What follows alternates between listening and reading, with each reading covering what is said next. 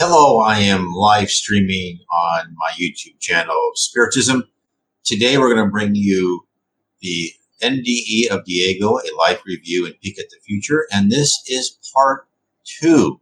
So first I want to welcome everyone. If you're interested, please subscribe to my channel, hit the bell, please leave a comment, hit the like button, whatever you can do, share the video because we are talking about near-death experiences and Spiritism. And this is all brought to you in my book, The Spirit World Talks to Us, 12 accounts from near-death and other experiences. And when I finish live streaming, I will put the links below in the description.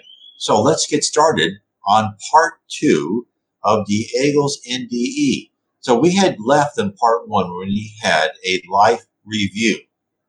So now, after Diego's life review, he came to a place that resembled an old train station. He could detect and even converse with souls rising from earth and spirits returning to earth. Some had just been visiting the spirit realm during their sleep. Others were leaving their physical bodies for the last time. So again, Diego had a very wide experience. It was just amazing. So here he is in this grand central station of souls. And so, like any large city, movement is constant, and with enough souls, there's always someone on the move, and an organization is required to maintain order. We think of the spirit world as clouds and the music of harps. In reality, it is a functioning, well-oiled machine in the business of teaching immature spirits to become valued members of the higher levels of heaven. Diego, like countless others, stood in the middle of the great transit station and marveled at the march of souls hurrying to and fro, each one for a definite reason. Here is what Diego saw, and I'll read from his description that he sent to me. I saw people descending, going back, and others ascending. Some people were known to me for 20 earth years, but I hadn't seen them again. I asked them what they were doing there, and they began to explain to me the types of illnesses they had had. I also met people unknown to me then, who I met many years later in their bodies on the earth realm. I asked one of the two persons I did know what he was doing there, and he told me he'd had a very serious health problem and almost died, but the health problem had already been solved by the doctors. This is the reason why he was going back to his body.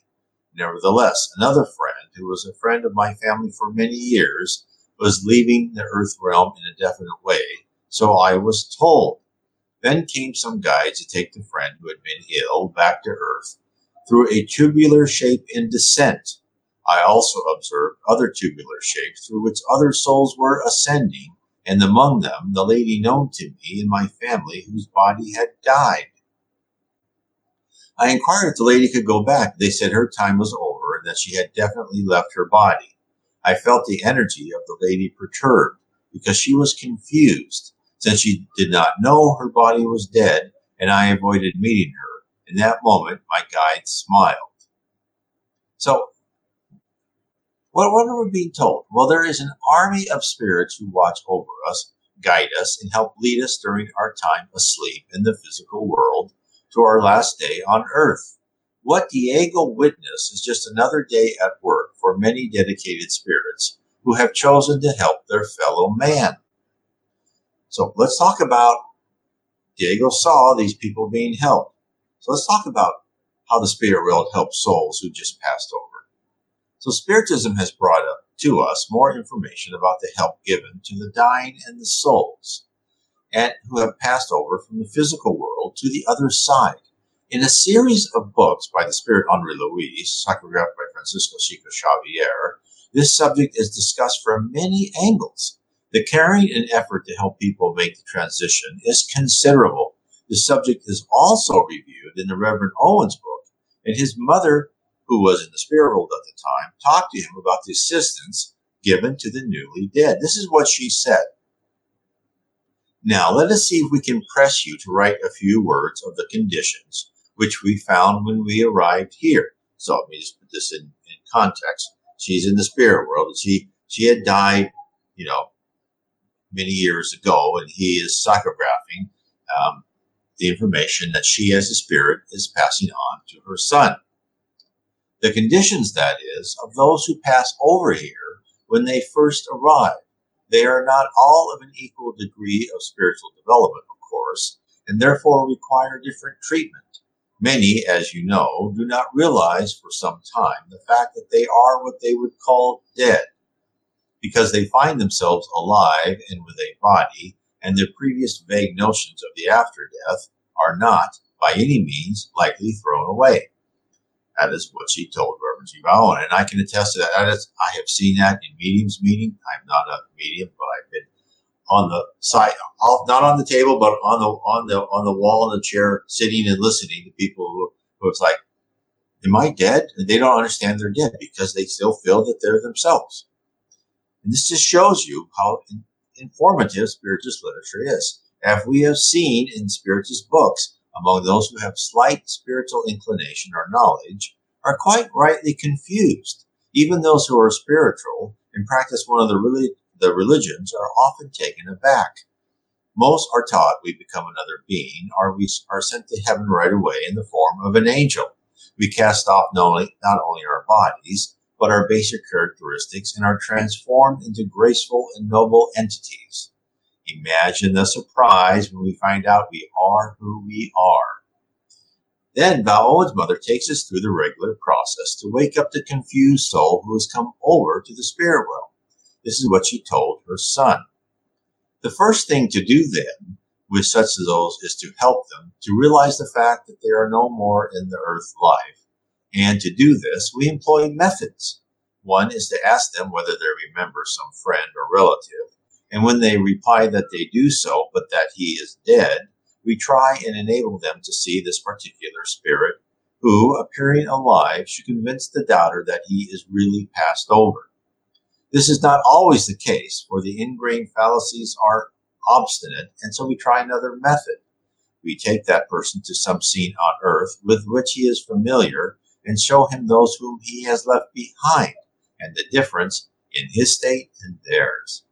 If this should fail, we bring to his recollection the last experiences he underwent before passing, and gradually lead up to them when he fell asleep, and then we try to connect up that moment with his awakening here. All these endeavors often fail, more often than you would imagine, for character is built up year by year, and the ideas which we go to help in this building become very firmly embedded in his character. Also, we have to be very careful not to overtax him, or it would delay his enlightenment. Sometimes, however, in the case of those who are more enlightened, they realize immediately that they are passing to the spirit land, and then our work is easy. That is what she wrote her son from the spirit world. So the last thing most of us expect to be when we die is the continuation of what we were before death. André Luiz wished to explore exactly how a spiritually aware person felt after their death. In the book Workers of the Life Eternal, psychographed by Chico Xavier, André Luiz is given permission to ask questions to a man called Demas who had just passed away. Now, Demas, in his physical life, he was an untiring medium who worked for the good of incarnates and discarnates. André was part of a spirit team who was sent to help Demas disconnect from his physical life. It is worth noting that one of the main obstacles was the desire of his family for him to recover and once more be part of their life. This happens many, many times for many people. And the thoughts from emanating from Demas' wife and children kept him tied to earth. The spirit team had to resort to the camouflage of making Demas appear to recover, so his family would leave the spirit team a few hours of peace to begin the process to bring Demas over to the spirit realm. And I have seen this myself with other people who've been sick, and now I understand it, is the spirit world kind of makes that person like, oh, they're having this recovery. So people stop having these thoughts, because thought is action in the spirit world, and that your thoughts keep this person who's due to go to the spirit world. And believe me, their reward in the spirit world, going to heaven, is much better than being on earth and not well. But they have to make you stop thinking of that all the time. So then you let them have peace so they can help that person get out of their physical body. So upon his death, Demas was placed in a coffin, and next to the coffin was taken to the cemetery, where the funeral procession included at least 20 discarnates, other spirits, including the newly departed, who was right there at his funeral. At the cemetery, where the coffin containing the remains of Demas is being buried, André asked his director if he can pose some questions to Demas, now separated from his body and in spirit form. The director gives his permission to explore more what it feels like to be newly dead. So André, who's a spirit, of course, he turns to Demas and he says, "Well, are you experiencing any physical pain?" And then Demas says, "Well, I still have a clear impression of the body I've just left behind, but I have noticed that in wishing to remain close to my own loved ones and to continue on where I've been for so many years, I relive all the suffering that I had endured. However, when I resign myself to accepting the higher designs, I immediately feel lighter and comforted. Despite the short amount of time that I've been awake, I've already been able to make such an observation." Then André Luiz says, "What about the five senses?" And he says, "They're in perfect working order." And André says, "Well, are you hungry?" And he says, "Well, I can actually tell that my stomach is empty, and I would be glad if I had something to eat, but this physical desire is neither uncomfortable nor torturing." And then André says, "Are you thirsty?" He goes, "Yes, although I do not suffer because of it." So there you have it. And this is wonderful in the books by Francisco Chico Xavier, but it's like a whole series of André Luiz books. And the first one is Nosso Lar. I'd recommend everybody to read Nosso Lar, N-O-S-S-O space L-A-R. So you can get that on Amazon, in Kindle, or in paperback. So as usual, André poses the questions we would all like to know. There are an enormous number of gems and information in each one of André Luiz's books. Again, I encourage everybody to discover more about the spirit world, starting with Nosso Lar. That's the story of André Luiz's death and eventually rescue from the lower zone, and then to the time he goes to the city of Nosso Lar. It's also a movie called Astral City, and you can get that. You can actually rent it on YouTube, I think, for $2.99 or something like that. And there may be other places at Netflix. I'm not sure. But Astral City, and it's the movie of the book Nosso Lar. Excellent. I recommend it to anyone. So let's now go to an example of a soul who has just passed over. Another example, I should say. Val Owen's mother tells us of an actual case she was on. She and her group were sent to assist a woman who was on the cusp of passing over, and they arrived to see the dying lady surrounded by sad friends. All were extremely sorry to see her leave the earth. And the narrative starts as this. This is what Baone's mother told him. This is what he wrote down in the book. Of course, I have all this in my book, The Spirit World Talks to Us. "She fell asleep, and the cord of life was severed by our watching friends, and then, softly, they awoke her. And she looked up and smiled very sweetly at the kind face of one who leaned over her. She lay there perfectly happy and content until she began to wonder why these strange faces were around her in place of the nurses and friends she had last seen. She inquired where she was, and when she was told, a look of wonder and of yearning came over her face, and she asked to be allowed to see the friends she had left. This was granted her, and she looked on them through the veil and shook her head sadly. 'If they could only know,' she said, 'how free from pain I am now and comfortable. Can you not tell them?' We tried to do so, but only one of them heard, and I think, and he only imperfectly, and soon put it away as a fancy. We took her from that scene, and after she had somewhat gained strength, to a children's school where her little boy was," and when her little boy must have passed away beforehand.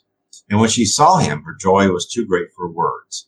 He had passed over some few years before and had been placed in this school where he had lived ever since." And I have a lot of information about children in heaven in my other books, and probably also on YouTube in one of my videos. "Then the child became instructor to his mother, and this sight was a pretty one to see.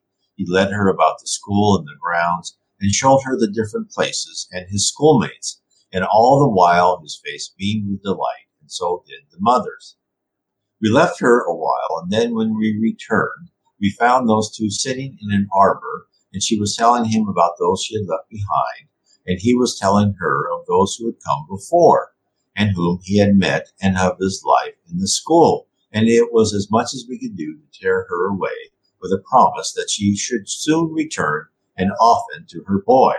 Now, when I said that they took her away from her boy, don't worry. She was taken to a place where she could recuperate after her release from the physical life. It takes a while. Some people not so long, some people longer. This process is intended to calm the stresses of coming back into the spirit form and to make her ready to restart her true life as a spirit. Now, there are many examples which are quite like the one above in the books by Chico Xavier from the 1850s, when Allan Kardec codified Spiritism, to the present. We have been given a clear and consistent picture of what death really is. Now, independently of any communication from spirits about helping the dead, I had a series of emails with a medium who had retained memories of her previous life. Well, somehow she read my blog and was fascinated of how close Spiritism was to her own experience. Then she read the book Nosso Lar, which talked about spirit guides who assisted the recently passed. And the team of spirit helpers who were responsible for rescuing André Luiz, the spirit who dictated the book to Chico Xavier. Well, she read this book, and then she wrote me, she goes, I just love the book Chico Xavier's Nosso Lar. She goes, as someone who remembers being a helper, it was exciting to see home identified. I thought I was the only one who knew about remembered home. I must have worked there for hundreds of years helping spirits. Then I came back here to learn some new things for a couple of short lifetimes plus this one. Anyway, I wanted to vouch for home as a reality. Now, this is from a medium who I had emailed back and forth. The details about its structure might vary, but it is an amazing place of love. And from home, you can access any place on earth. It's not uncommon for people who have reached the helper level to enter the dreams of the embodied, which can be done directly from home to offer help and advice. So once again, this is a person who had been aware of Spiritism or of Chico Xavier's books, right? They find verification of their own ideas and memories. She did say that unlike Andre's experience, where he spent time in the lower zone, not all people experience this frightening episode after death. And she gave me one example. And she says, it's not really, all the time like Henri, because he experienced a dark and scary landscape. But I want to know that the arrival zone could be different for everyone. It will be basically your own mind-created object with sudden or unexpected deaths. People often don't know they have crossed over, for they look for familiarity, and their own mind creates that for them. The good news is that someone like me, what I used to do anyway, she's telling me, will meet you where you are and help you through the process. Now, what she told me, of course, is completely correct. In André Luiz's books, there are many instances of spirit helpers assisting people right from their deathbeds in other locations. André Luiz was in the lower zone, or the umbral, as referred to in Portuguese, because when he died, he was called an unconscious suicide. Now, in the case of suicide, the spirit who takes his or her own life is generally obligated to remain in the lower zone, the umbral, in such time as their normal death would have occurred. So you never want to commit suicide. Now, there are exceptions to this. I'll make sure that people know it doesn't always happen. It depends. There's always exceptions and there's variations. That's the general rule. Hence, the spirit world frowns on people leaving the earthly campus before you are dismissed. Now, an unconscious suicide.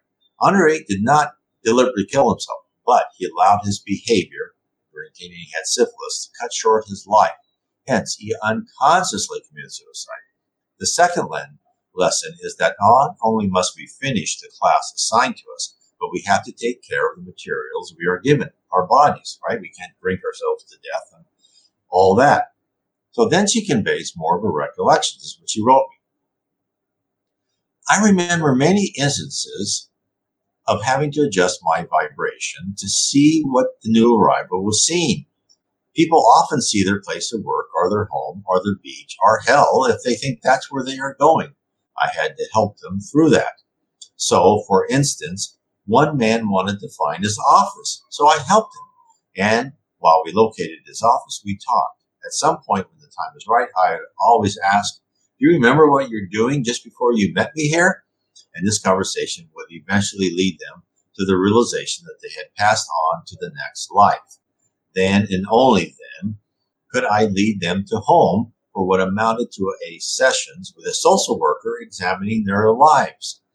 Now, let me finish this out, making a comment. It wasn't judgmental. It was more like what went well, what could have been better, etc. And sometimes I felt bad when people were sent back, which would only happen after the counselor and the person both agreed that this was for the best. Now, when I tell you all this, it sounds so much like work. You know, you go to your help through your death. It's like a new baby is born. Baby, you know, it's run over. People go around the baby, make sure it's got all the vaccination or the, you know, everything's checked. And, you know, there's a social worker to help you. I mean, this is, you know, a lot of times spirits say earth is a poor reflection of the spirit world, right? Heaven is earth made perfect. And at some time, earth will be perfect when we come into another level of a planet. That's the point of other books and videos I have. Now, then she keeps writing me. Another I remember was a very take-charge, upper-class kind of man who mostly sneered and barked orders at me as he tried to find his way to familiar surroundings. I just smiled and helped, and eventually the question, the realization that we would go home. It was always home. Well, she wrote that me, that small little paragraph. And, you know, it's interesting because everything she has verified by accounts in spiritist literature. But so then I wrote back and I said, you know, that sounds like someone like me. That's what I would do. So then she expounded on her experience in assisting this bombastic gentleman. So time doesn't mean much when you're home, but the incident I referred to was probably in 1800s, maybe. The gentleman was a victim of an accident on a sailing ship and found himself on the shore looking out at the water. He saw me and demanded I summon a carriage to take him into town. He wanted to get in touch with his family and tell them what happened. He was kind of surly in a way that people who expect others to jump when they speak tend to be. So I explained in a loving and compassionate way that his transportation would be along soon, and why don't we talk while we wait? So he complained about the lack of service and general incompetence of others, along with my perceived lack of helpfulness. I just love these details. We sat on the hillside and waited, and he talked a bit of his life. I don't remember the details, though. Eventually, as he calmed down, although he was still frustrated, I asked the question, do you remember what you're doing just before you met me here? And he told me about being on the ship and how it heeled over and he got knocked into the water. And then she says, well, so do you remember how you got here? He says, no, I don't remember. I swam to shore would be my guess. She goes, well, that's interesting. Why aren't you wet? Well, I don't know. I dried off. And she says, really? When did that happen? And on and on. And then eventually a light clicked on. He says, did I die? She goes, yes, your feelings are true. Listen to them. You can see this place is not where you were, and you don't know how you got here. And so this will tell you what you want to know. He said, well, what happens now? Just come, I will show you. I stood up and reached out to him. He stood up and took my hand. And as we turned away from the sea, a city had not seen before seemed to rise up before us. And she said, we're going home, come. And as we walked to home together, where he was met by a counselor who also took over from there, home was simply there when he was ready to see it. Now, don't you love this account of her work?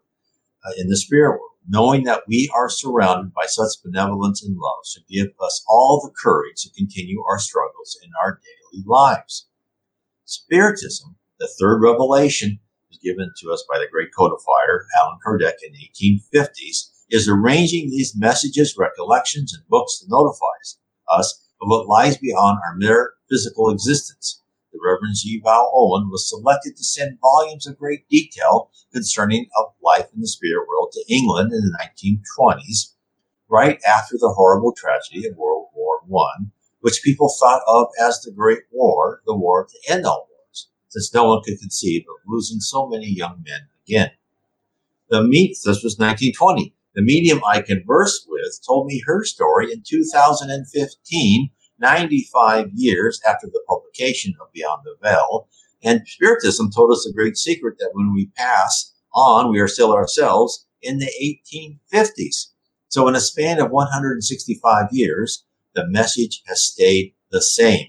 At the end of the day, we should realize that we are on earth for a purpose as we go about our pre-planned life, with trials custom made for our benefit while we are being watched. The spirit world looks for the right times to help and guide us. Now let's get back to Diego. So Diego's NDE was at the right juncture in his life. In Diego's account, there is no mention of any external circumstances that would cause an intervention by the spirit world into Diego's life. But it must have been at a pivotal moment. The spirit world does nothing without cause. Cementing the importance of Diego's experiences, a high spirit came to him to reveal eternal truth and future events. This is what Diego wrote to me. As a great surprise, a luminous golden shape appeared, an androgynous being shining as a sun but not hurting my eyes. His borders were well drawn, and he got near me, growing in size, until he became a little bigger than myself. I felt marveled at the greatest beauty I've ever seen, a being that overflowed any ability to understand him, to the point that I almost lost my consciousness and wanted to become just that gracious, immense, beautiful sensation. The being was full of compassion and my consolation. He was a being of pure love, wisdom, light, and energy. I looked at the being face to face in his powerful beauty and extraordinary energy, and it occurred to me that if I perceived his real shape, it would be equivalent to stain. The being surrounded me with an embrace, tender and noble, that is completely impossible to describe, and that my earthly mind is incapable to translate. I understood all and thanked him, because everything was possible. In my infinite haughtiness, I was facing a being that completely transcended me, of whom I was a small part and could integrate with his kindness. He extended his hand to me. I looked at him deeply thankful for allowing me to freely decide and thankful for giving me the most beautiful and marvelous experience ever. I lowered my head, ready to accept whatever I had to, although I knew my earthly mind wanted to have more experiences and accompany my family. Again, I inhaled an exquisite and refreshing air, and the being slowly lowered down his hand and with deep understanding went away. In that runaway ecstasy, with only a thread of consciousness left, I told my guides that I humbly thanked them for having allowed me to have such an experience impossible to describe. And in a soft voice, I told them that I still had some things to do on earth for my satisfaction. They told me my life would keep on being as torturous as it had always been. Stop right there. You know, if you ever talk to a spirit, if they just all they do is say, oh, what a great person you are, and tell you nice things, that spirit is not a high spirit. A high spirit will tell you the truth, and they'll talk to you like a teacher would, and you were like a seventh grader who just did something. You're a good kid, but you just did something wrong, and you need a little truth in your life, a little tough love. So, anyway, just a heads up. I'll keep reading what he said. They told me my life would keep on being as torturous as it's always been, and that would last for the time that it was planned to last, and since everything would be carefully planned before incarnating, very little could be changed. I accepted. Nevertheless, it was my eternal universal consciousness, the one which allowed me to take the decision without terror. End of quote. So, a high spirit, reflecting the love which permeates the heavens like a perfect mirror, instills the feeling of awe, not out of fear or a sense of inferiority, but the one of being bathed in love that surrounds the high angel before you. Every fiber of Diego's being was infused by the energy of the spirit in front of him. Diego fully grasped the absolute necessity of multiple lives, that we are on a pre-planned course designed specifically for each one of us. Each individual learns via different methods, and each has his or her own corrections to fulfill. No punishment is intended, only the opportunity to learn what had been lacking in you heretofore. In that moment of lucidity, Diego's spirit mind accepted the difficulties that he had had and will have to live through. What seems like torture to us on earth is but a stimulus to cause an emotional reaction, a shock to get us out of our comfort zone so we may alter our character for good, leading us to become a better person, a better spirit. Doesn't ever end. We are assigned a spirit mentor, a superior spirit, who analyzes our actions in a constellation with other spirits, plans the trajectories of our lives on earth and in the spirit realm. Learning never stops. So, I don't want to go too long on each one. So this is part two. There will be a part three. The NDE of Diego is quite interesting. We dive into it a lot. But what have we learned in this one? We've learned that Diego independently knew that he had a life plan and knew that he had multiple lives. Exactly what Spiritism tells us. And again, I go through all this in my book, The Spirit World Talks to Us. Now, if you would like to know more about reincarnation, which Diego found out, yes, there's definitely reincarnation, and yes, there is definitely a plan for us. You can get my book, The Case for Reincarnation, Your Path to Perfection.